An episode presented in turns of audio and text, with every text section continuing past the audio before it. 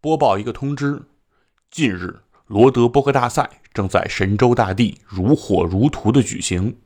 奖品非常优厚的同时，大赛氛围也异常火爆。还有想参与的同学，请在微信公众号搜索“罗德麦克风”获取报名渠道，奖品和荣誉可都在等你了。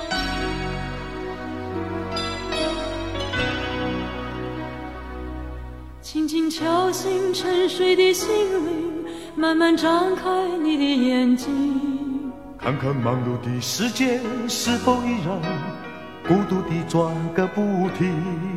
大家好，欢迎收听超级文化，我是金花，我是恶霸波，新佛，我是野人，好，这期戏金佛在了啊，讲两句。刘主任讲两句吧。今天这个也非常重要，需要讲啊上一周聊的是奥特曼是吧？啊，对，没事儿，我把你上次给我讲的都已经讲了，什么看拉锁啊，什么你家里有渠道能看见特高级的，有没有讲我最喜欢的那个奥特曼？没有？就那个大雷要下雨，雷欧，啊，呃那个谁讲了？雷欧嗯雷欧是不能发波是讲吧了？讲了，飞踹，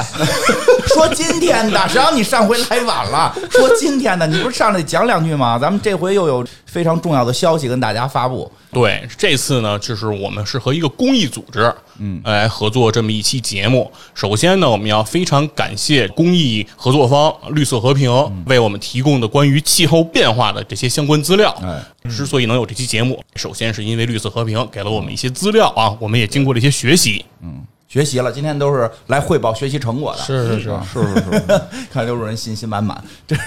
对，那这游戏叫什么呢？但是呢，我们毕竟是超级游文化，嗯我们不能说通过这个学习气候给大家讲一期这个气候变化，这个不行啊，我们还是得讲一个游戏。有一种此地无银的感觉。 对，先说说游戏吧嗯我。觉得咱们这个特别逗嗯，就是原来家长说你得学习，啊不能玩游戏，然后咱们的观点是必须得聊一集游戏才能学习，没有游戏这事儿不成立寓了教吧？于乐，寓教于乐。因为哎刚才这游戏，我看着大家玩了玩，我还挺感动的，也不是挺感动，应该叫挺悲伤 的对，这游戏的名字叫做《北极旋律》。啊。嗯这是超级文化历史上第一次讲一个音游。对嗯呃，上一次咱们之前录的一个节目，我给起的题目叫什么？那个弹着肖邦的夜曲、哦没完没了的范特西。哦很多这听众朋友留言就说，以为是个音游，以为是个周杰伦的游戏，啊嗯结果没想到是 FF 啊，最终幻想，嗯，非常的出人意料。然后这次不骗你们啊， 这真是个音游。是，嗯，就是佛爷，你每次都把这个游戏的那个边缘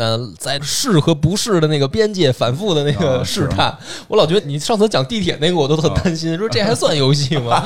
这次这个算游戏，算游戏算游戏，算游戏算游戏。哎，这个真是个游戏。对，游戏嘛，因为都是这样，就是这个寓教于乐嘛，寓教于乐，这不是嗯超级游文化嘛？就又是这有游戏，又得有文化。因为刚才这个游戏是个音游，嗯我看他们玩了玩，我这个因为音游的水平比较差，所以这个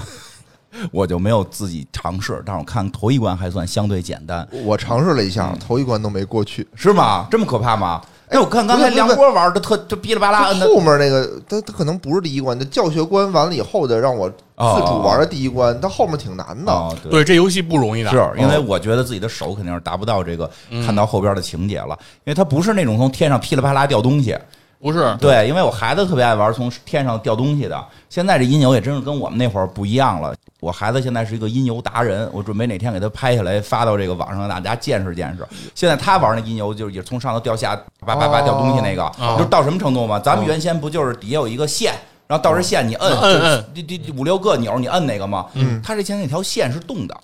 就底下接往下飘那个按键的那条线是动的啊，，就位置会变。它不是上下变，那它咋变？ 转圈儿变，然后突然出现两根线，然后再再再再就啊，跟金箍棒似的，两根金箍棒啪啪啪甩甩起来了。这他妈是反人类的游我的戏，天哪！然后我看我那孩子两只手都一会儿正着，一会儿反着，就就我就是靠像那个海上钢琴师那个弹野风狂舞时对候对那对个，对，真的特别可怕。嗯我这游戏是不是得四手连弹啊？反正我觉得以我的脑子啊，就是我能连着摁上俩都摁不上。那你你这样应该还是让你孩子没准去学一哦啊门我问乐了，我说器。哦你学门乐器吧，他说不想学，为什么呀？哦就就只想摁这个。那就算算了，随他便吧。哎，其实那个有那个弹钢琴的那个软件，就哦我现在我不知道是好那个电钢琴嘛，那个确实很厉啊害哦然后就可以用那游戏的形式，让你在那个按对键盘上摁。我跟你说啊，那因为那个我看过，就是人家那个外置设备玩一种啊钢琴式的跳舞游戏，就不叫跳舞，就是音游。手，对人就是调那个。音符嘛，调那个你白的黑的，呃一百来个， 白的摁那个黑的嗯不是白的黑的，一百来个嘛，有挨着的，有中间还夹得着有的脚踩的事儿呢啊，。对对对，他那个，嗯他那个，我先看，我之前在网上看过，人家可能还脚没脚踩不知道，就光看往下嗯落，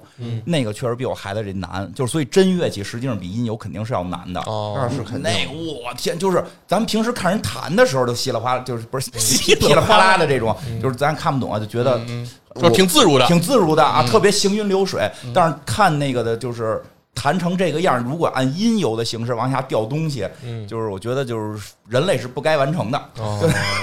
但是我懂我懂特别难。因因为因为你弹真正的琴的时候吧，你看啊，咱玩音游的时嗯候，它只有一个长短摁和不摁，啊它是二维的。啊但你实际弹琴的过程当中，它有一个轻和啊重，还有力度呢，它有对力度，它是三维的。嗯对所以还还是乐器难点儿，乐器肯定是要啊当然就是说，难这一个些这个游戏呢，它不是从天上噼里啪啦掉。是这个一个小动物呢往前走啊，然后嗯呢走到一些有节奏的地方呢，你需要通过摁不同的键，这个有冰块儿是一个白色的小动物在这个冰块上走，然后走着走着就你要不摁它，啪就掉下去了。其实它它的键特别简单，啊只有上和下和两个哦对一块儿摁，只有这三种。对，它就是说你要走到的那个节奏的时候，嗯那个冰块是要该上去该下来，对对对吧？走不好，小熊就掉掉了掉海里了，就掉海里就了就就我看了一点儿，我其实心里还挺挺难受的，挺难受的，每天会死啊一千只小熊，啊，因为什么呀？为什么会难受呢能绕地因为球好我几圈儿因为我小的时候呢，这个看那个不是看假纪录片儿啊，嗯就是哦有有人那不是看那个奥特曼觉得是纪录片儿吗？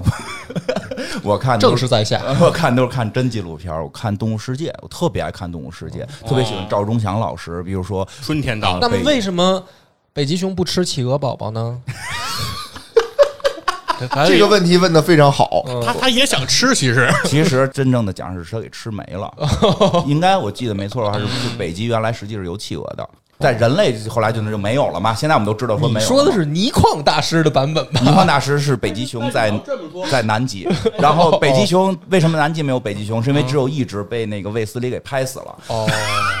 对对哦对对，不是。那 说他要是只有一只，嗯他不去拍也没事儿，我觉 得。不是那那是尼匡当时写那个卫斯理的时候一个小 bug，啊一个 bug 哦一个小 bug。他写那个卫斯理在南极遇见一只白 熊，给拍死了。然后后来就有读者说真他妈业余，跟尼匡说真业余，说这个嗯这这个南极没有白熊地。理哦地理不起懂，码的常识都没有。对，后来卫斯理说：“可是你知道吗？这个世界上也没有卫斯理啊。”对后来金庸说，好像在哪儿发表消息就说说的那个，其实南极有白熊，是让韦斯理拍死了， 对，但是应该哦这是是一说种。调侃。对，是据说，但是 我那会儿听说的啊，说北极可能原来应该是有类似于企鹅这种动物，确实是是没了、灭绝了，有这种可能性啊。但就是那会儿特别喜欢看那个《动物世界动物世界》，赵忠祥老师的这个配音嘛，一下都是说北极的春天又到了，这声音我已经学不了了。小时候还特意练哎，过你，试试，你不是最近想当声优 吗？嗯，我学不了了，嗓子不行了。就是北极又的到了春天万物复苏的啊季节又到了万物复苏的季节。北极熊在寻找着他们的伴侣，大概就就是这个这个劲头吧。然后就是一只白熊在冰上面行走。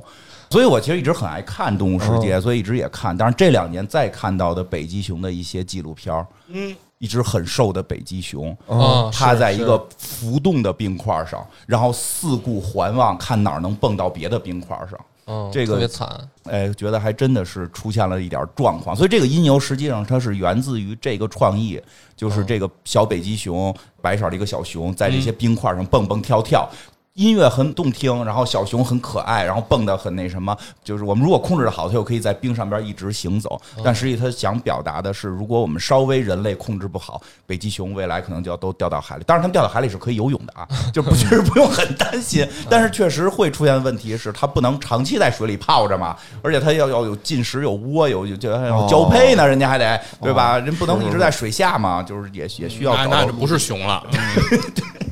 一直在水下。对，所以就是这个还挺让人感触的。对它这个游戏其实的出发点也是这样嗯来设计的，它是说什么呢？就是说由你来化身为一个小北极熊，嗯然后呢，在整个的过程中呢，实际上所谓的通这些关，你的目的是收集这个冰晶。哦，冰晶呢是在它这游戏里的一种设定，就是说这个冰晶的能量很大。当你收集够了足够的冰晶之后，然后就可以帮助北极去恢复它的原貌，因为我们都知道北极的现在这个冰川融化呀比较的严重，导致北极熊的家园啊正在受到这种侵害和打击嘛。那所以说，它是说在游戏里你通过这个通关，哎，来收集这个冰晶来帮他们来恢复他们的家园，对是这么一个故事情节。然后在这个游戏的设置中，我觉得也比较有意思，嗯在它这个你每通过一关。或者说你 game over 就是你的小熊哎失败了的时候啊，它都会给你出来一个明信片，就相当于是这个北极熊哎啊嗯寄给你的一个明信片。这个明信片上呢会有一些内容，有的就是以这个北极熊的口吻，啊、就是说你怎么能够帮助我能够活下去？啊哎对对，就是虽然现在游戏里我死了，但我告诉你，你怎么能帮我活下对，去？就是说对你发出一些求助啊，这些这些信号，还有一些呢，就是说有一些预言性的这种这种对话，比如说是孩子在问父亲说：“哎，爸爸，北极真的以前有冰吗？”嗯啊，然后这个世界上真的有北极熊吗？嗯啊，等于就是他通过这些明信片也是在给你讲述这样一个故事，就是说，如果我们人类继续我们人类的这种大工业时代的这种繁荣的这种发展，那有可能有一天北极就不再存在有冰了，哦那北极熊可能也就在这个世界上消失了。嗯嗯跟我有什么关系呢？你就不能没有爱心，我跟你你就我跟你你真是哎没，有爱心，你就不能去日本旅游了，啊，因为水平面肯定会上升啊，然后日本就被淹了，哦，也是觉得好像也没无所谓是吧？无所谓 吧？我就举个例子，我举哎奥特曼就没有地儿去了，你知道吗？ 我操，这个有点对严重 奥。奥特曼，奥特曼一往下落，扎海里了。啊，奥特曼到嗯到一到那个时候该求助点，到那儿看水到膝盖了，你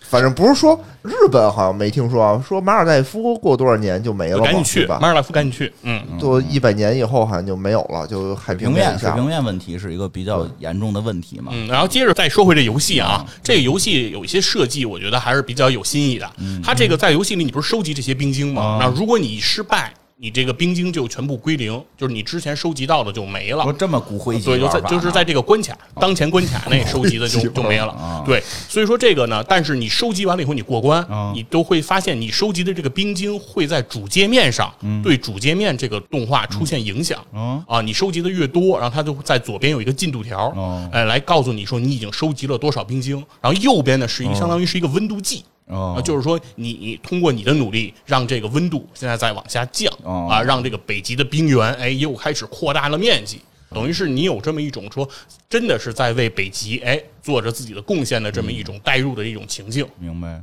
其实聊到这儿的时候，就有一个问题：嗯北极的这个冰川融化，是不是因为气候变暖？我猜肯定不是因为气候变变冷，哦，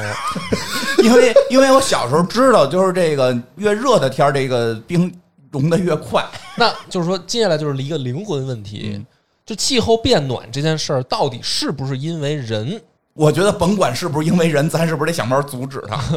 哎，就这 么着，咱先把这游戏的事儿再说点儿啊，这游戏还没说完啊，哦 再说点，再说点哎，啊！这是一个手游，嗯，手游的特点是什么？是什么？氪金充啊充，钱啊！对， 刚才野人不你说怎了么吗？把这件事儿说的好像特别正常，我觉得这是一个丑恶的现象，不能这样。不是客观嗯啊，就是我我只说它的特点，对吧？我也没说这是它的优点，哦特点是充钱，对不对？北极旋律嗯哎词，儿挺会用啊！哎，现在哦它也是一个手游。嗯，那刚才野人又说了，关卡很难，那得氪金吗？经常要死。嗯那怎么能让你顺利通关呢？那你肯定是在里面可以氪金，哦哎，就可以帮助，比如增加命啊，然后降低难度哦啊，然后等等的这些方式，可能就都会有一些道具，嗯哎，可以帮到你。这个游戏也会有这种氪金的这种渠道，嗯哎，有这种付费的入口。但是这个游戏又跟其他的氪金不一样，嗯，别的游戏氪金你就是花钱哦给了对这啊游戏制作方啊，给了平台，但这个游戏呢，你如果氪了金，嗯有百分之二十收益嗯是会运用到投入到保护北极熊的项目当中啊，哦，就是说这个钱不是都让这个游戏制作组哎这个这个项项目是一个什么生物工程项目吗？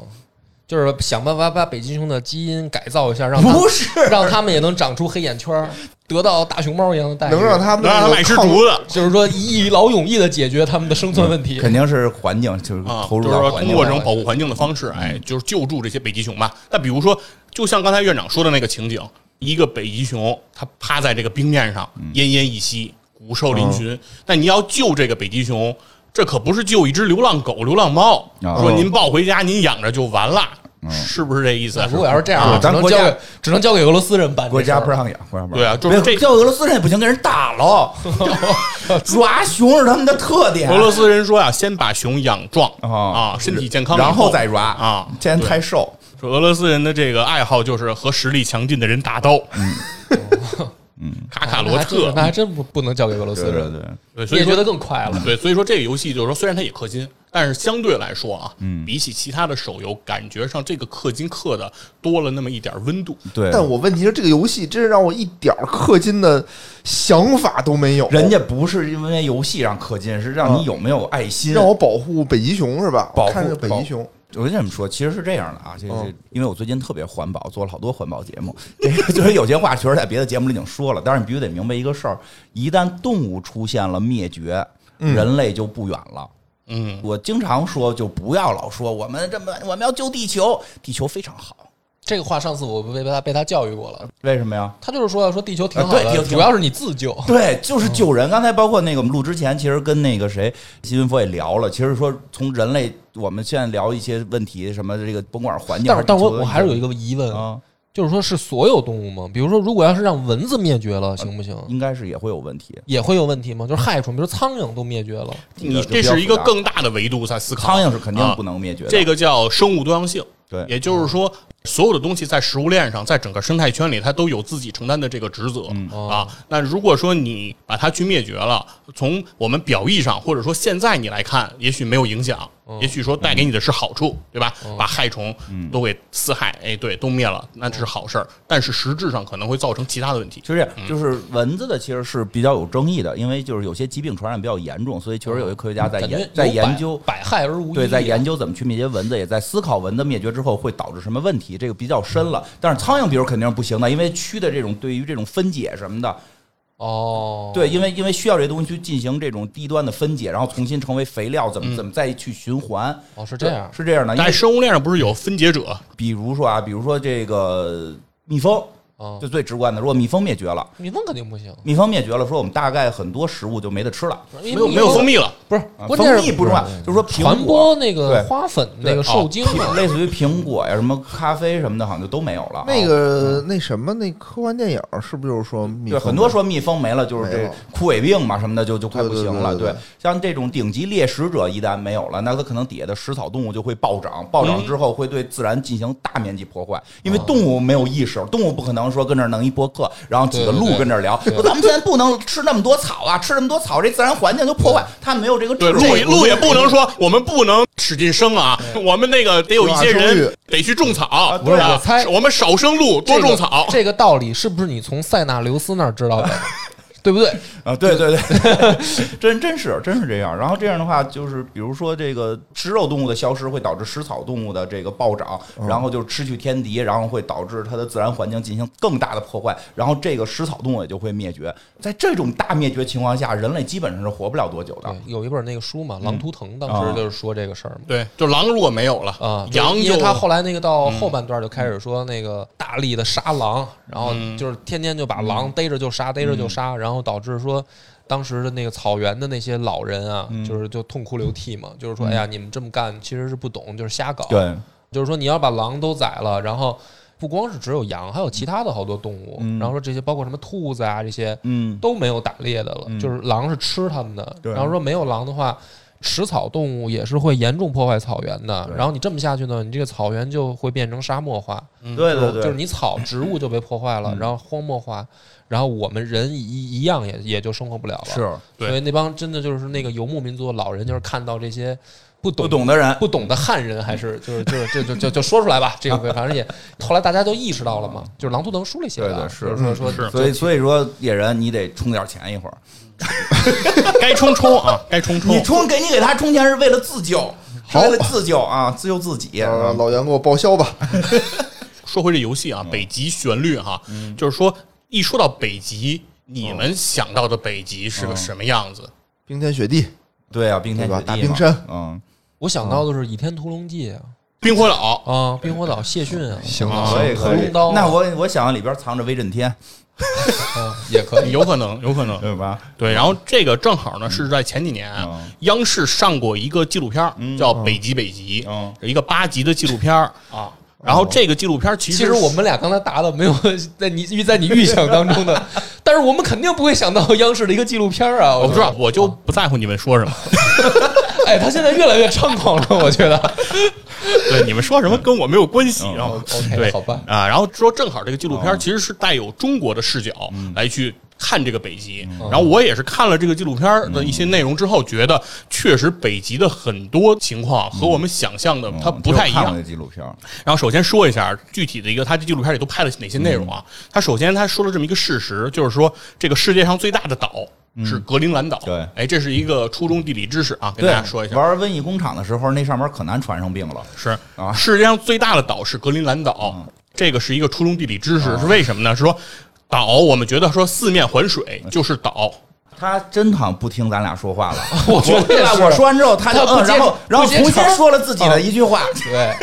不是就哎，刚才刚才开麦之前还嘱咐咱们说你们待会儿多说话啊，这不说了，都你一人说，我们现在停了，你没有说我吧。说一下这事儿，说接着说四面环水，咱们不就觉得是岛吗啊？但是呢，你看澳大利亚，它不也四面环水吗？一大块儿啊，但是澳大利亚它不是岛嗯，对啊对，这是为什么呢？就是因为人为规定了，嗯世界上最大的岛是格陵兰岛，超过多少面积就算大陆了是吗？跟这面积都没关系，就是一个人为规定，只要面积大于格陵兰岛 就是大陆哦，它是一单位。对，拿它来做分界线上限啊。然后这格陵兰岛每年的冰川融化量现在达到了多少呢？达到了两千一百五十亿吨，嗯，这个两数字千什么？一百五十亿两千一百五十亿亿吨，吨，对，什么概念？啊冰川融水，嗯，哦这个是什么概念呢？是相当于地球上每个人每小时流失三公升水，你这概念搞得我更复杂了，就是说，我感觉我们每一个人在地球上的每一个人每个小时都流失自己的三公升水，这个总量就是两千一百五十亿吨。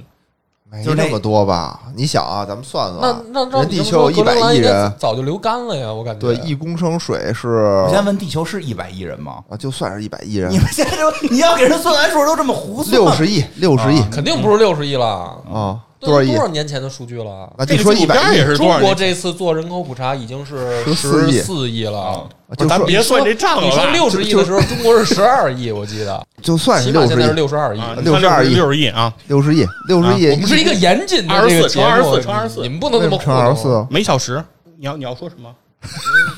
你就是这个例子把它带入的太，对，就是说一年啊，我是说那个冰川融水一年是两千一百五十亿吨嘛，哦我乘不过来了，就算你吧？对了吧啊那？先乘二十四，再乘三百六十五啊嘛我觉得你可以告诉我这是行嗯哪年流失了多少个奥特曼，我就有概念了。嗯反正很哎多。嗯就是这样，就是每个得弄那个三公升是吗？咱就是找那个卖出去卖那个水瓶子，三三三升的是吧？三升的水，咱每小时往地下倒三大瓶子，那一升一升的那矿泉水，哦每小时二十四小时不停的这么干，全世界人所有这么干每个小时都一到一三直这么干，到一年是吗？到一年到一年啊！就是这那么挺多的，那挺哦多的。你看我那一下听懂了吧？可以你这个可以你这个可以可以，你这个比喻我我懂了，嗯，那是一大事儿了，我突然觉得。 那怎么办然后呢格陵兰要拯救他们还？哎怎么还在呢？这个大陆这个就是说冰川融水的一个一个现状嗯啊，这这哦这确实是一个现状。然后确实有一个事儿，就是说全球气候的温度在近几十年它是有一个升高的，哦然后这个升高呢大概是升高了一摄氏度，嗯这个是全球平均。但是呢，听上去这个不是很高，哦是啊不不是很大的一个事儿。但是这件事情一旦到了北极，它的升高就超过了两度，因为所有的气候问题到了北极都会有一个放大的趋势。嗯啊，其中一个原因是为什么？就是为什么北极升温升的比地球上其他地儿多呢？是因为这个太阳光照射到地球之后，地球吸收这个热量，然后它会有一个反射。嗯然后呢，当这个冰块的这个反射率是非常高的，会把很多的热量反射走，嗯不被吸收的。嗯但是因为人类活动导致的这个温室气体增多嘛，嗯导致这个气候现在变暖了，所以北冰洋的这个海冰融化的非常多了。把这个大量的海水现在暴露出来了，海水的颜色比冰块要深很多，嗯所以它就会很容易的吸收这些热能。哎呦那吸收完了热能之后，它就会比地球的其他地方吸收的热能的变化要剧烈，哦所以它的升温就会变快，这是其中一个原因。第二个原因呢，是因为在加拿大的北部，它有一个叫伯福特的洋流，哦这个洋流它是一个旋转的洋流。这个洋流是怎么形成呢？就是因为北冰洋的嗯这个海冰在夏天的时候它就会融化，跟人类活动是不相关的，就是是因为季节的原因导致的。嗯，它夏天本身就会融化，融化之后淡水，因为冰川是淡水，淡水就会注入海洋，淡水注入海洋之后和海水就会有一个浓度差，有一个密度差，淡水的密度比较低，会浮在上面嘛。然后这个密度差会导致这个洋流以旋转的形式在常年的这样去旋转，嗯，但是在人类不活动的时候呢，到了冬天，因为温度降低了，于是这个浮在海面上的这些淡水，它就又会被冻住，哦一冻住之后，这个洋流它的速度就会减弱，就会变慢了。但是现在呢，因为人类的活动导致温室气体的增加，导致气温上升了，导致的一个情况就是冬天的时候淡水冻不住了。所以它的这个洋流旋转速度就会得不到抑制，嗯那它等于是旋转的速度越快呢，那就相当于说这个海冰融化的就会越剧烈，就相当于说你拿一个吸管不停的搅晃你这个冰水里的这个冰块，嗯哎，搅搅搅搅搅就会越容易化，它就是基本上是这么个原理。嗯然后而且呢，还造成了一个什么情况呢？是因为温度不是升高了吗？在北冰洋是有这种常年的冻土，嗯，现在很多这个冻土已经变成了松软的沼泽，哎呀这已经化开了，这可怕了。这个冻土化开会造成一个什么情况呢？就会造成会释放出大量的二氧化碳。嗯大家都知道二氧化碳就是刚才咱们说的温室气体嘛对，主要成分是二氧化碳。但其实温室气体中温室效应更强的，比二氧化碳还要可怕的是甲烷，哦在冻土里面也蕴含着大量的甲烷。嗯然后在这个冻土融化的过程中也会释放出来，嗯所以说在北极实质上它会有一个恶性循环，因为温度变高，所以冰就少了，嗯冰少了，吸收的热量就高了，吸收热量高了就会导致它升高的更快，哦升高更快之后，洋流又运动加速了，它就会越来越快，越来越嗯所以到了北极，所有的气候问题变大了，其中一个原因跟这个就息息我相觉关得，我了。觉得这个冻土变沼泽挺吓人的，因为很多科幻作品里边都是以这个为原型，说因为这个，说是以前会不会有上古的病毒冻在这个大冰川里？哎它没有跟其他的生物进行这个进化，比如说有有某种病毒非常强，然后以前呢可能把某种这个古代的某种动物全给弄死了，然后那这病毒它也就不存在了，或者哦对对吧？对它然后或者这其他一些动物进化了，能克制住这个病毒了，是就这么着相辅相成的病毒啊、细菌啊，跟这个生物在不停的进化。但嗯是这冻土里边，它因为冻的都是上古的东西了。那上古的东西会不会就有这种病毒？它没跟整个这个世界的这个生物一块儿进化，然嗯后生物的进化过程中，慢慢它这病毒没有了，然后这个生物已经忽略了抵抗它的这个抵抗力了。这这是这是这是，因为进化是是怎么说？进化实际上说这个词儿不精准，精准应该叫演化。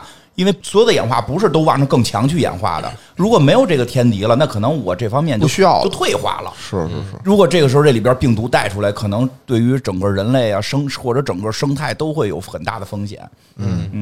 而且它这个冻土的这个释放，确实是会到对整个这个环境，嗯等于会因为冻土的这种融化，释放出这些气体，又有这些病菌之类的，嗯然后它就会进一步加剧这个环境的恶化，然后进一步环境恶化之后，更多的冻土又融化嗯，那所以说这个是很可怕的嘛。对那怎么办啊？我觉得现在然后咱们该说解决办法吗 给那游戏充钱啊，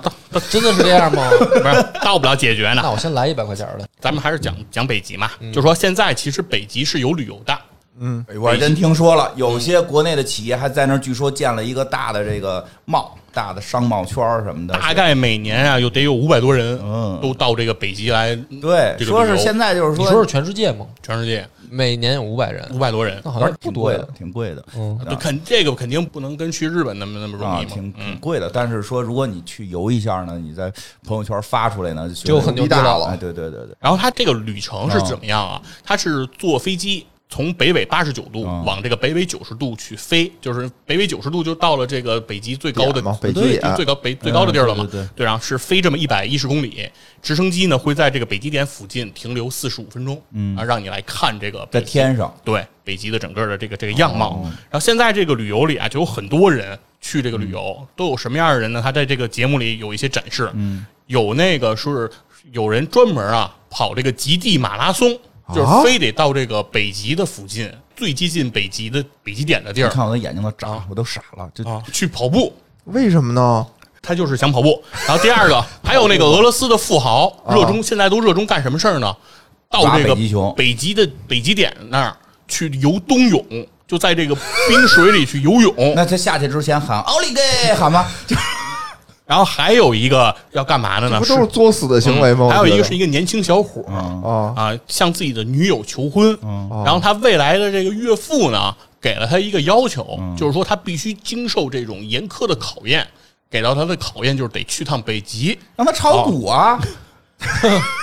对，回来才能不是自己闺女。啊他岳父也是有有数的人，炒股就太严酷了，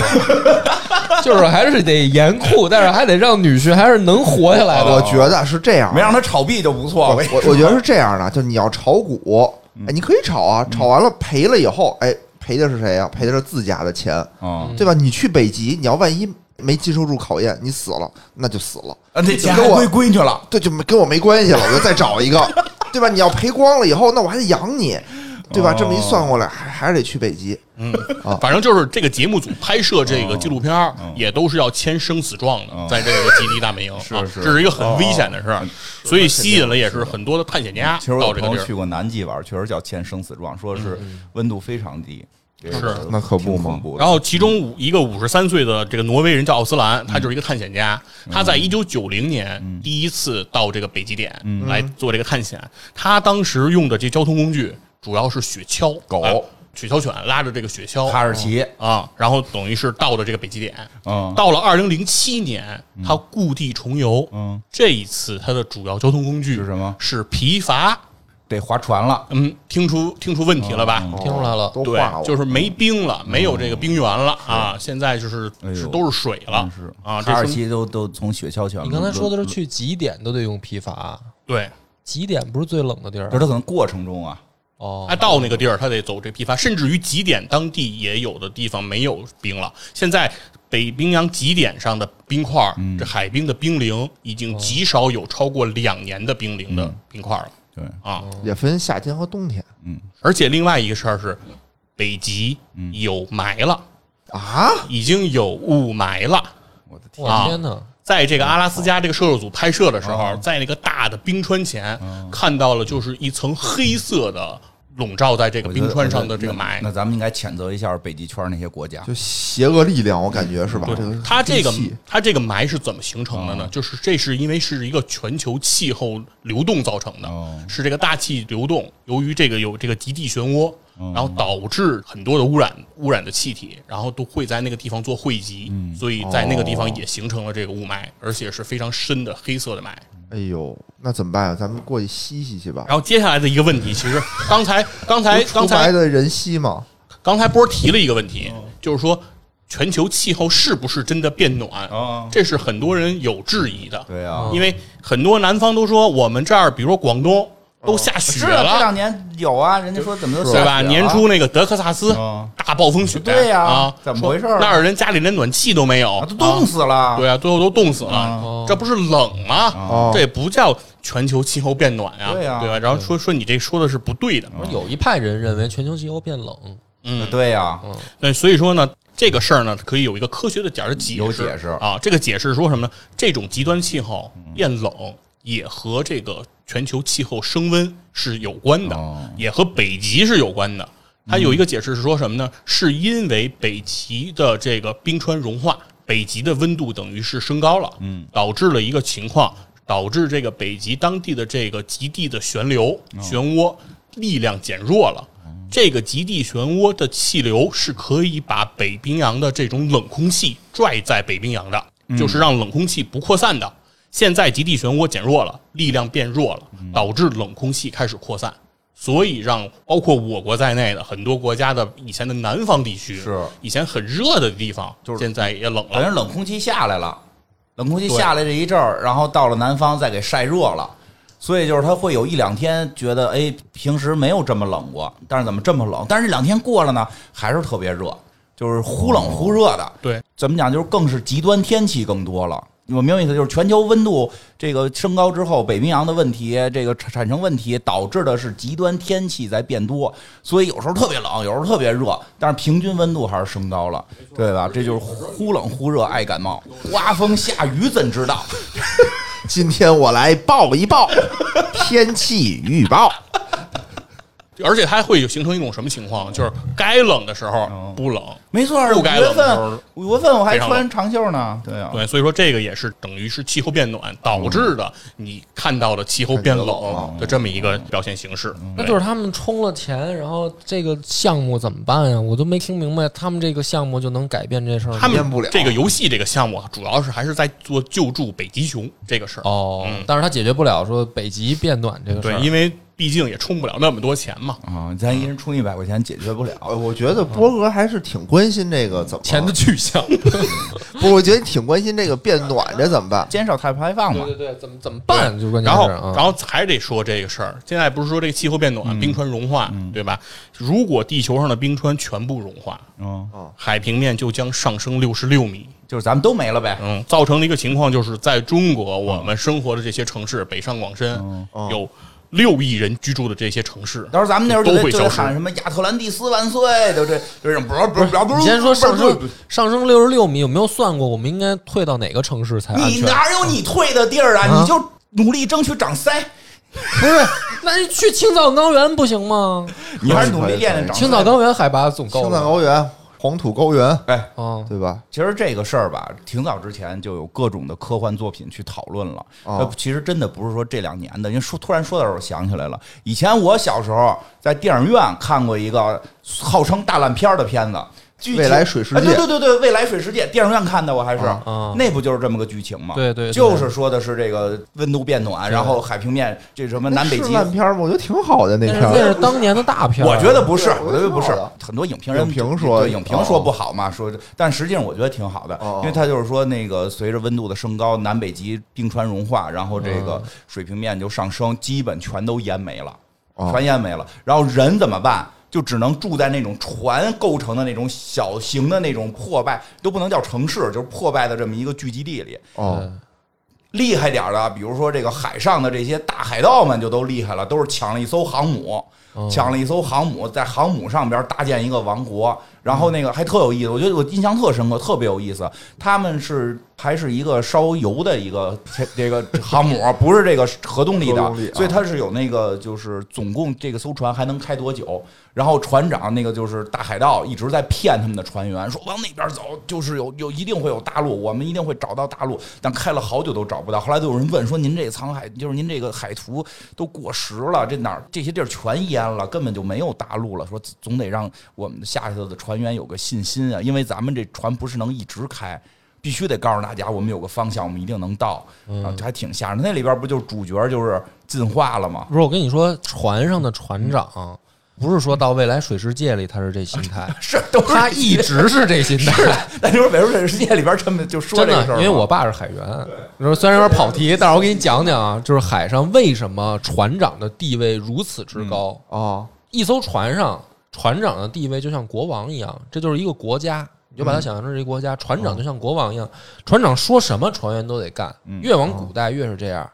就是因为有的时候就是靠船长给大家一个信念，对比如在大海上，其实你根本就可能是迷失方向了，是其实有时候船长也不知道，对，就就但是他就告诉你说往那儿开，给大家信心啊！因为嗯给对给信心嘛，因为这个时候最怕的不是说大家能不能开到什么一嗯个什么目的地，最怕的是还没开呢，自己就吵起来就了。嗯打起来了，嗯就是啊有的人说往这儿，有的人说往那儿，然后打起来，这在海上就根本就没法解对，决。这不就是弥留之国爱丽丝吗嗯啊？是。海滨然后这个那个片子里边就是说，最后人类就是有一个人进化了，进化出鳃了，嗯，他能在水里一直哇那泡都着无敌了吗？对，那那也，但是也有问题啊。其实到那会儿很可很可怕的，最最关键一个问题都是海了，你喝什么？嗯没没有淡水，没有淡水。那里片儿就是那个，即使那个人进化出鳃了，他也要喝自己的尿，他会往一个小瓶子里尿尿，然后去做过滤，然后把那再重喝了。所以我觉得那个片子的确就是特别我觉得还挺震撼的，我小时候看的。看的特别压抑。对对对，但是他最后还是给了一个好一点结局，说可能找到了一个高原，还还留了一留了一个小山头，然后人类还有个希望什么的。哦还有所以海平希面上升实际还是影响挺大不是的。啊海水，其实加工加工也能喝，不啊用非得加工自己的尿， 都是加工的话，他们真是的那个他那 设他那设备可能只能船员够过滤尿，不能还没进。船员他们有那种打渔船，他不是喝尿，他就是喝那个鱼的那种嗯怎么 说血呢？，它就不叫血，它是鱼的那种，就是液体啊有那种体鱼液油似的那种东西。真的，这个不是开玩笑，就是也不是说环境变恶劣才是，就是才这样，啊就是好多渔民他都是要节约淡水的。比如他明白一出去明白出去可能嗯下雨都得三个接月着五个月，他要去就是说大洋里面去打鱼的这种船，嗯，那个渔民他因为要节约淡水，首先澡你不能敞开洗，那就不能洗，我觉得。对，就是说他要对很久才能洗，少说。话也得。啊别然后咱们这呱呱说完了得对喝多少水啊？然后喝也是要要要喝那种搭配着鱼的那种液体的嗯那光些听东西，我听可以听不？所以就是说，真的，对如果别要是说真的是什么全球海平面升高了，如果这一天到来了，不是说你找不着陆地，就是说你对不能在船上过，淡那水根本就不是人过的日子。水我想说一句啊，想跟波哥说，我觉得波哥特着急，就已经急了， 这怎么办啊？这个，所以现在咱们就提出了一个概念，叫碳中和嘛。啊，这碳中和个是什碳么中和的意思就是说，我们要在多少年之内达到啊碳的排放量和我们保持是一种中和的状态。就是啊说你多种点树什么的，嗯主席不是说吗？咱们是减减二排零六零年达到碳中和，争取二咱们零三零年达到碳达峰，就达到了最高的顶点之后然后就走下坡就路是了。这咱这个事儿拐点也不拐光点是我我们中国一个国家，全全世界，全世界，巴黎协定，巴黎因协为定那些国家不是发展的早嘛，他们都放完了。他们是是吗二零五零年达到碳中和，解决的事儿咱们再往后放放啊。不是也可以有一种战略，不是升高六十六米啊吗？那咱们是不是称霸亚洲了？然后咱们再碳中和，我说我再说点这个北极跟你们想的不一样的事儿啊。好好好，还有呢？这个咱们这个资料里给了一个叫“蚊子北上哦，什么意思？”，就是蚊子呀，就是这个咬你大包的蚊子呀，蚊子蚊子对吧啊？蚊子这个东西其实是在越热的地方它是越多的呀。对对嗯但是现在近些年不是有这个蚊子北上的趋势嘛，对吧？啊然后很到多北极了，就是这个摄制组在啊北极圈的拍摄过程中啊遇到了很大的一个难题啊，就是蚊群对他们的攻击。哎呦！为什么呀突？然又扛我跟你讲，我就想，哎呦，真是，因为在大概在我小的时候啊，侯月华老师吧，应该是啊，虽然现在大家这个争议很多了，但是他哦哦那会儿小品确实演的不错，我记得他当时好像是他演过一小品，说他是一倒爷，然后他这个在这个中俄边界那会儿俄罗斯刚解体吧，然后哦当时有很多做生意的嘛，然后他就教大家怎么去去俄罗斯做买卖，然后就说最后说那儿缺什么咱们卖什么，说嗯缺什么呢？我特意市场调查了，他们没有清凉油。啊，去俄罗斯买清凉油，牛逼！ 最后说全赔了嘛？为什啊么？因为没蚊子，就是冬天冷嘛，就是或者不是冬天冷，就全年冷这嘛嗯全。年冷，他们这嗯儿没蚊子。他这就是哦这叫什么先见之明，当时实施的太早了。嗯太早了搁搁现在是不是俄罗斯？咱们弄点清凉油去俄罗斯卖，咱做什么播客呀？去俄罗斯卖清凉对油大赚一笔对，然后这个是那说把这段掐了，这是咱们生意经啊！我操，这还录什么播客呀？啊 让别人听见了。 让人完了发财去了，咱们 咱说第一件事是这蚊子，啊这以前真是个笑哦话。对。然后刚开始我问你们说这个对于北极的印象，野人怎么说的？冰天雪地，嗯对呀对啊北极是白的，啊对啊是这感觉吧？啊咱们对啊看那个北冰洋汽水儿那个画的也是白的，白熊嘛，对人说爱斯基摩人因纽特人，那因纽特人对啊，现在这个好像说是有这个歧歧歧视问题啊。因纽特人是正常的说法啊，说人因纽特人的那个白就好几十种、好几百种这个形容词呢。对对对因为他有放眼看去全是白，他这他们对吧能分辨出来对吧？玫瑰白，对吧？郁金香白，五彩绚烂的白，对吧？就是我就比喻啊 让那些设计师乌漆嘛黑的再 哎白也。没有借口。对甲方爸爸的要求怎么不合对，理？所以就是北您纽特人就能看出来，五颜六色的白怎么着了？所以所以真的白就是我们概念，就是北极就是各种的白呀，应该是。哦然后现在的问题就是，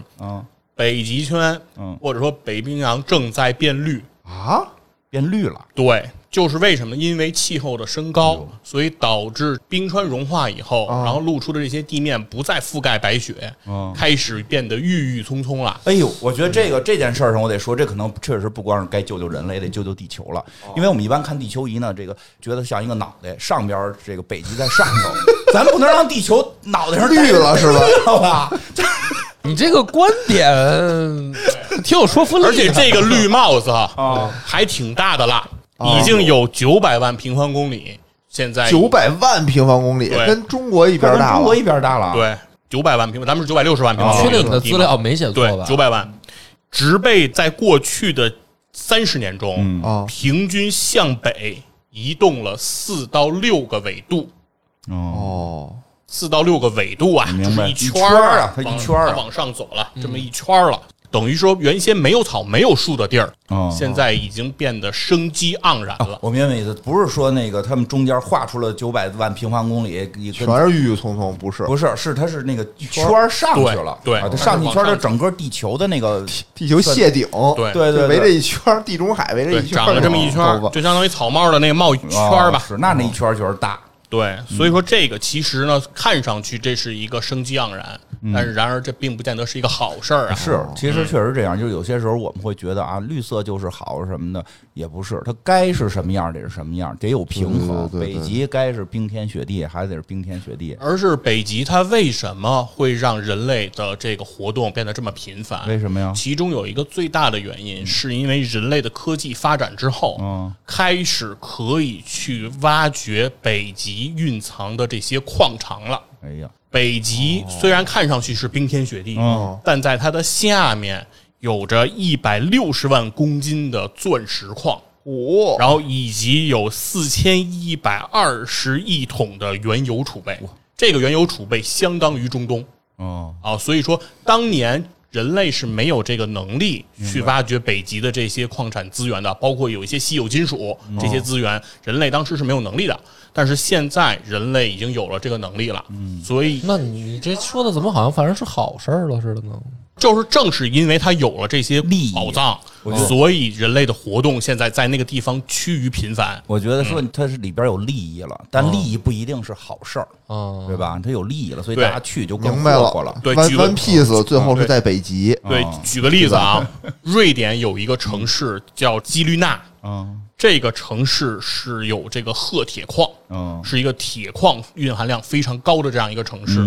于是这个城市就是不停的在这几十年中去挖这个铁矿，嗯，那全世界很多地方其实都从这个地方来采购，嗯，导致了一个什么情况呢？因为不停的挖掘这个铁矿，而往回填土地，这个回填的速度赶不上这个挖掘，所以导致这个小城不停的做下沉，嗯到现在为止，这个小城已经搬过三次家了，嗯就是全城搬家，因为整个城市往下下陷。明白了，就地下掏空了，对，就是说，其实这种情况是非常非常普遍的。嗯，然后其中还有具体，他也采访了一个当地的这个刚才谈的这个因纽特人，嗯叫这个夏目。这个因纽特人他住在哪儿呢？他是住在这个格陵兰的这个伊利米纳克。嗯，这个是现在北极圈里最小的一个城镇。嗯，只有二十七户人，人已经非常少了。嗯然后这个夏目呢，他是一个特别遵守因纽特人生活习俗的一个明白一个人，一个猎人。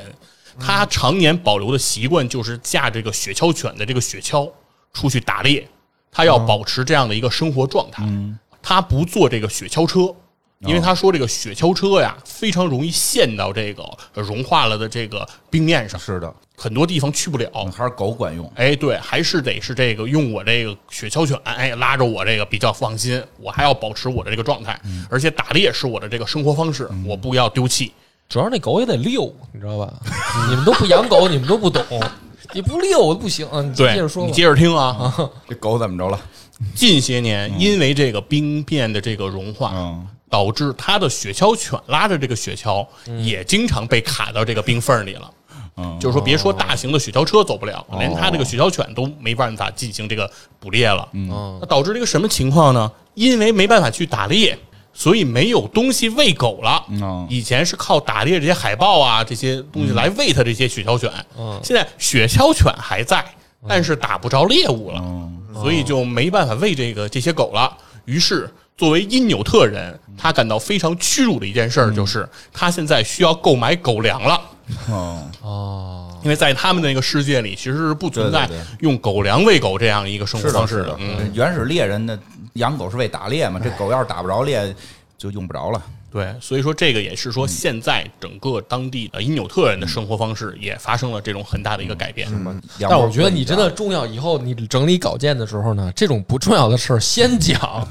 就是我觉得你前面那些都是大事儿，后来说因纽特人因为要狗粮哦他不了，太关心这这个我觉得没有，嗯其实是想说一件什么事儿嗯呢？是说这个人他讲了这么一个事情，当地只有二十七户人了，嗯人已经变得非常少了，但是嗯维持着他的这种生活方式的人已经也很少了。他的孩子已经不再享用继续因纽特人的这样的一个生活了。嗯所以说，在一很大程度上说，因纽特人的这种打猎的这种生活方式，嗯可能已经会冰封在这个传说当中了。其实这我们也觉得无所谓以后就不会有人来延续了。啊，没关系，没关系，没关系，进步了，进步了。比那六十六米那比个六十六米那个差远了。了，六十六米那我们比较直观，我们都被淹了。到底有这个有没有解决方案？聊到这个解决方案嘛，其实这里面也有另外一个想法啊，嗯就是说，因为北极现在人类的活动频繁，其实是改变了在北极圈内生活人的一些状态。比如说刚才谈到的这个夏目，他就说他的孩子。不再想继续因纽特人的生活方式了，嗯然后想可能比如说离开这个地方，然后到其他的城市、其他的国家，这很正来常哎来啊，来咱们对这边儿这个都是这么想 的，正常正对常，来去生活，进城务工嘛快。对快快说解决方案。所以说，当地人就是说，如果按照我们比较极端的想法说，那现在北极不要开发，对呀，我觉得有道理啊，嗯大家就不要去了，是啊，要保持住北极目前的这个状态对，。把我们地球的绿帽子想法摘掉嘛。对，让它保持住这种原生态的这种状态。嗯对啊但是当地人是怎么说的呢？他说：“我们不是免费的生态博物馆，嗯我们也需要钱。嗯，我们老了怎么来养老？不不关心不关心他们的养老问题，就是嗯这他只有二十七个人，如果北极能变好，我们北京欢 迎他。哎也是个办法，来啊吧，是吧来吧， 27个人七户，对的，都都移民，对都办了，不 是，因打为着这里招面呼讲都的都搬只进是来举这个例子啊啊，包括刚才咱们提的这个，比如说绿娜啊，比如说像其他的这些北极圈内的这些城市，其实里面涉及的人口还是很多的。就说这个是一个，确实是刚才说了，这不是某一个国家能够去解决的问题。所以现在北极的问题呢，是有这样一个组织叫北极理事会。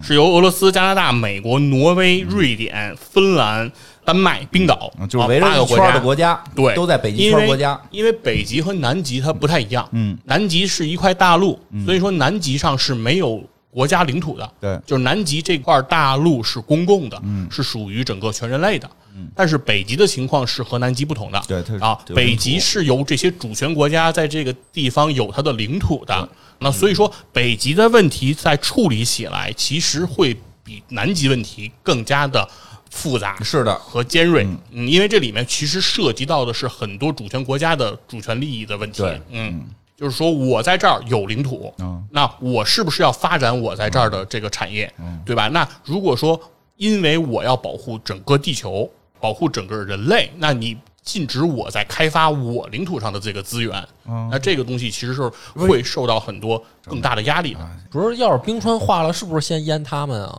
也不是、啊，也不是他淹那海平面低的呀。最害怕的是荷兰，啊，对呀、因为荷兰、比利时、卢森堡这种低地国家，他们是最害怕的，因为他们的海拔是最低的，而且荷兰的大部分国家这个领土是围海造陆出来的，它本身就是在海里自己搭建的啊。那那个时候他们是最危险的。然后另外一个就是马尔代夫，就是一片岛链嘛。马尔代夫已经预测了，再过可能十年、二十年，啊往远了说点那，这些国家就五是十、应该五十、五六十年吧应，该说哪儿哪儿害怕找哪个国家要钱啊？ 咱们还是全人类的事儿，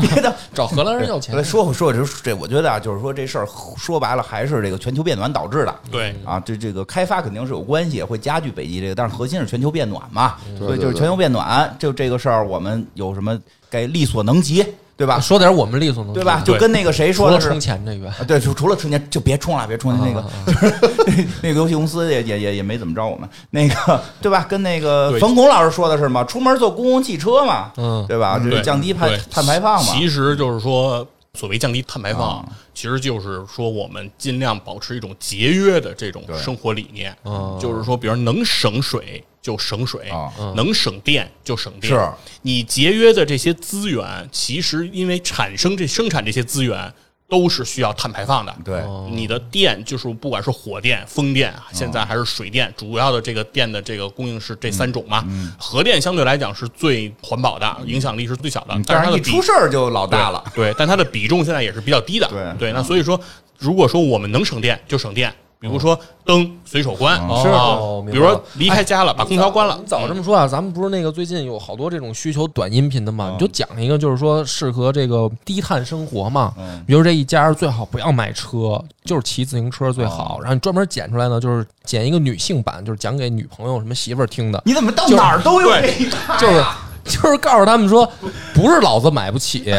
我呢是一个环保主义，我不是买不起车，我是是摇不着号。哎，也不是摇不上 号，就是我是为了地球，哦对我不开车，对对我就骑对女车，朋友会跟你说可以啊，你买一个呀，跟家搁着拍照，然后你坐公共汽车出去。啊这不环保，哎这这你难免你偷摸开一下，我也逮不着你女的朋事友儿会跟你说，你买一辆新能源车，啊，对吧这还是还是不如骑自行车那个低碳，我觉哎得。哎就是还有一个是什么呢？就是这种消费主义嗯的盛行，其实对于碳排放的影响是非常大的。说得好，嗯，这段仔细讲讲，咱们单单纯剪出来一个少买衣服，真的真的，对对真对是对对对，他对，他接着说男人接着少说买，衣服，就是衣服这种东西就很化妆品是不是也不能买？所有的其实我们的日用消费品啊，嗯就刚才野人讲到这个衣服，其实是非常重要的。嗯一件 T 恤的生产，从它的耗能上，嗯从它的用水上，它的数字都是比你想象的要大得多的。嗯它不是说一件衣服生产，感觉好像就一块布啊就生产完了，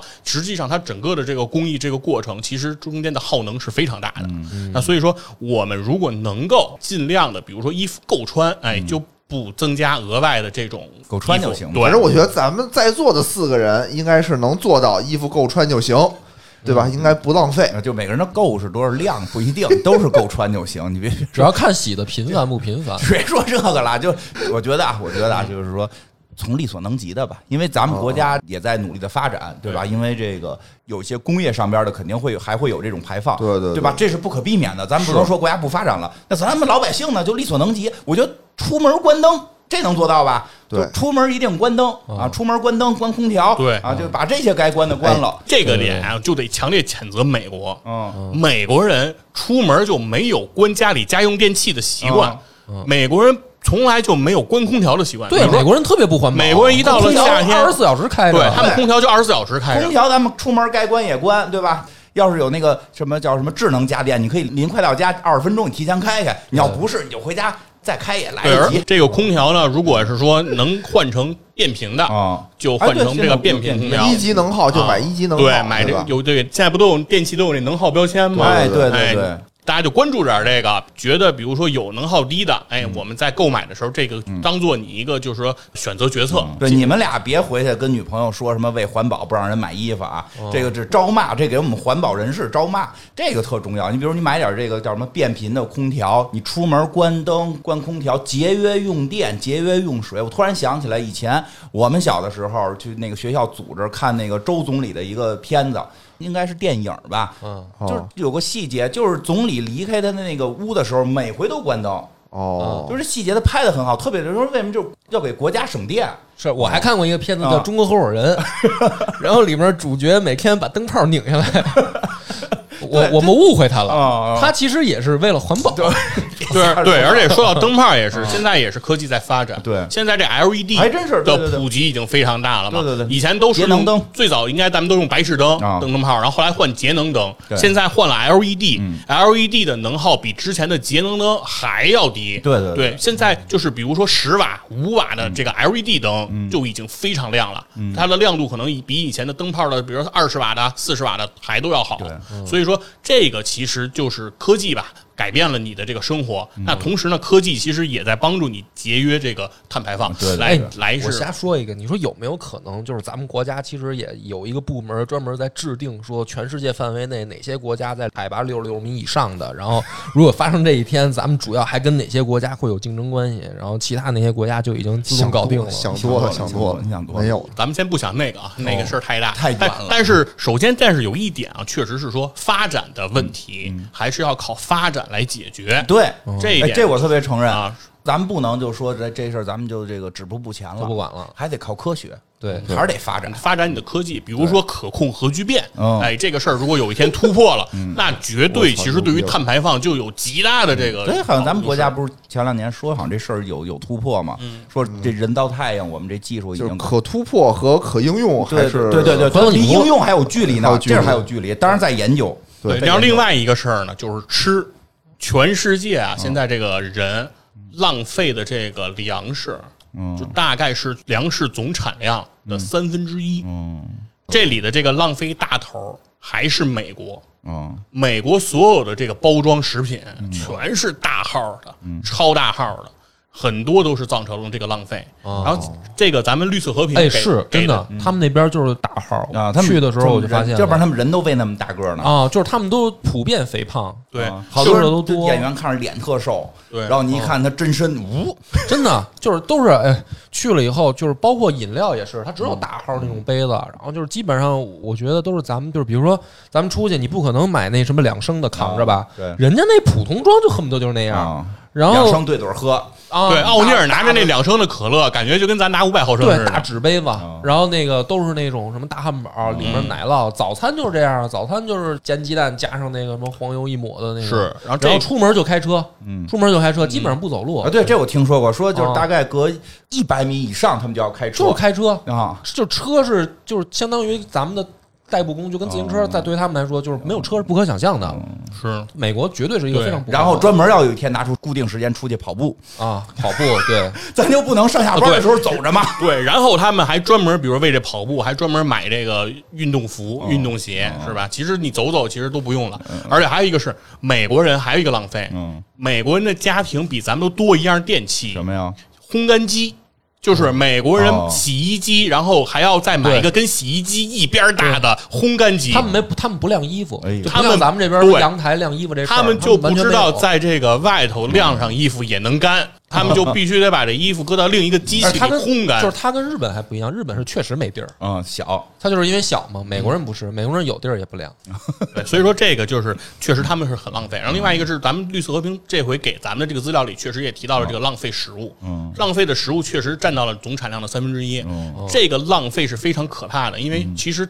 在地球上还有很多人是面临饥饿的问题，是啊，非洲饥饿的孩子们等着我们呢，还对，很多人是咱干嘛是呀因为捐捐捐粮食吗？对，是哦要因为整个那这也个不粮食错问题，其实在全人类来说还是一个没有解决的问题，是但是浪费依然还非常严重，而且浪费的这些食物产生的碳排放，嗯如果要是把它当成一个国家的碳排放，嗯那它可以在世界上排到第三名，嚯，嗯，那这个就是一个非常大的一个一个节节约粮食，光盘行动，吃了咱也那个选择一下，比如说咱能那个用吃电烤串儿就不吃碳烤串儿，对吧？减少碳排放这。么这么细节吗？要求的你也这啊有点也不太细节了，细你节了就是别剩东西就行。你就跟孩子说，因为我一直小时候被人说嘛，说你里边剩多少米粒儿，以后脸上多少坑儿。哦，看我这哎呦呵，你都是这么骗孩子的。现世报，对，尤其是比如说是这种聚餐，嗯对吧？然后尽量，少点比少如点说少点，够吃就行。然后要不然就是说，如果造成了这种剩嗯冗余打，大家打包打包，对哎，哎，对，别觉得打包不好意思，经常有人说，哎呦，我请客，他还打包，这就是该打打，就是你就是环保。对，以主后要就是少点，嗯别一下我我以前也有这个问题，我老觉得怕不够，其实都吃不了。嗯，眼大只要眼大肚对，子小，因为打包其实你回去也不吃，也浪费是吗现在好多人都是打完包，其实回去也但是就是说，如果有人打完包回去能吃的，不要碍于面子，对，哦不嗯因为打好多人包。碍于面子不打包，觉得打包了对人家请客的是不尊重什么哦的，不会其实也没说环保。就问哎大家吃不吃，不吃我打包，我为环保，对吧？不会不会。我觉得这个大家已经过的那种年代了，嗯，普遍我觉得现在好多。朋友之间，这个是一个潜意识，嗯就是已经形成环保意识对对了。对，其还是有，有还是有的，其实有的嗯。。对，所以说说日常生活嘛，不要因为觉得你花得起这个钱啊，说我不在乎，对对对，然后说这个现在，比如这个水才多少钱呀？嗯我不在乎，那水龙头我拧的就不紧，对对对吧？不要有这种心态，明白就是明白你不是因为花得起这个钱，你就可以浪费，而是说你要为人类做出一些为贡人献，类，还对吧有？我们北极的小白熊，对对对对对尤其这次咱们这个游戏里，这个小熊这么的可爱，对不对？所以说一定要有这种意识我啊觉。得这个挺好，落点这么更高嗯呢。咱们这集本来是计划这么坐落这么高吗？啊，是是是，哦来的，这是刘主任开头都指示过了。 ，OK，哎，刘主任结个尾吧。反正这个次呢，还是要再次感谢啊，公益组织绿色和平嗯嗯啊，合然作后给方对合作方给我们提供的这些资料，也是让我们吧，经过这种学习，嗯来对于整个的气候问题，全球也有了给我们敲响一个警钟吧，是是嗯啊，然后从我们生活中一点一滴的这种小事儿来做起嗯吧，其实也不用很极端的要求大家，千万别极端，对千万别极端，对就就是咱就从随手关灯、关空调开始。哎嗯哎对对对，就是我们力所能及的，哎，能做的这些小事儿，其实如果每个人都做了一点点，对大家积攒出来，其实就相当于在这个游戏里大家收集这个冰晶，嗯那就是每一个人都做出一些贡献，你的冰晶就足够多，积少成多嘛哎，不最后积啊跬步，无以至对千你里。的这个气候问题嗯啊，这些环境的恶化问题啊，应该都可以得到一些改善。是的，嗯，哦，好吧。然后那个，如果有听众朋友们对这个全球变暖的这个话题有兴趣，可以在这个评论区给我们留言，然后大家一起讨论啊。嗯对，大家来共享一下自己有没有什么这种低碳生活的小妙招啊，也可以给我们分享。也可以加我们群，然后群里跟我们去交流一下。嗯，好吧，那就这样，这期谢谢大家，好，拜拜离北极圈，阿拉斯加的山巅，谁的脸出现海角的天边？忽然的瞬间，在那遥远的地点，我看见恋人幸福的光点，灵魂在召唤，唱着古老、陌生、熟悉的歌谣，天空在微笑，我的世界缤纷闪耀。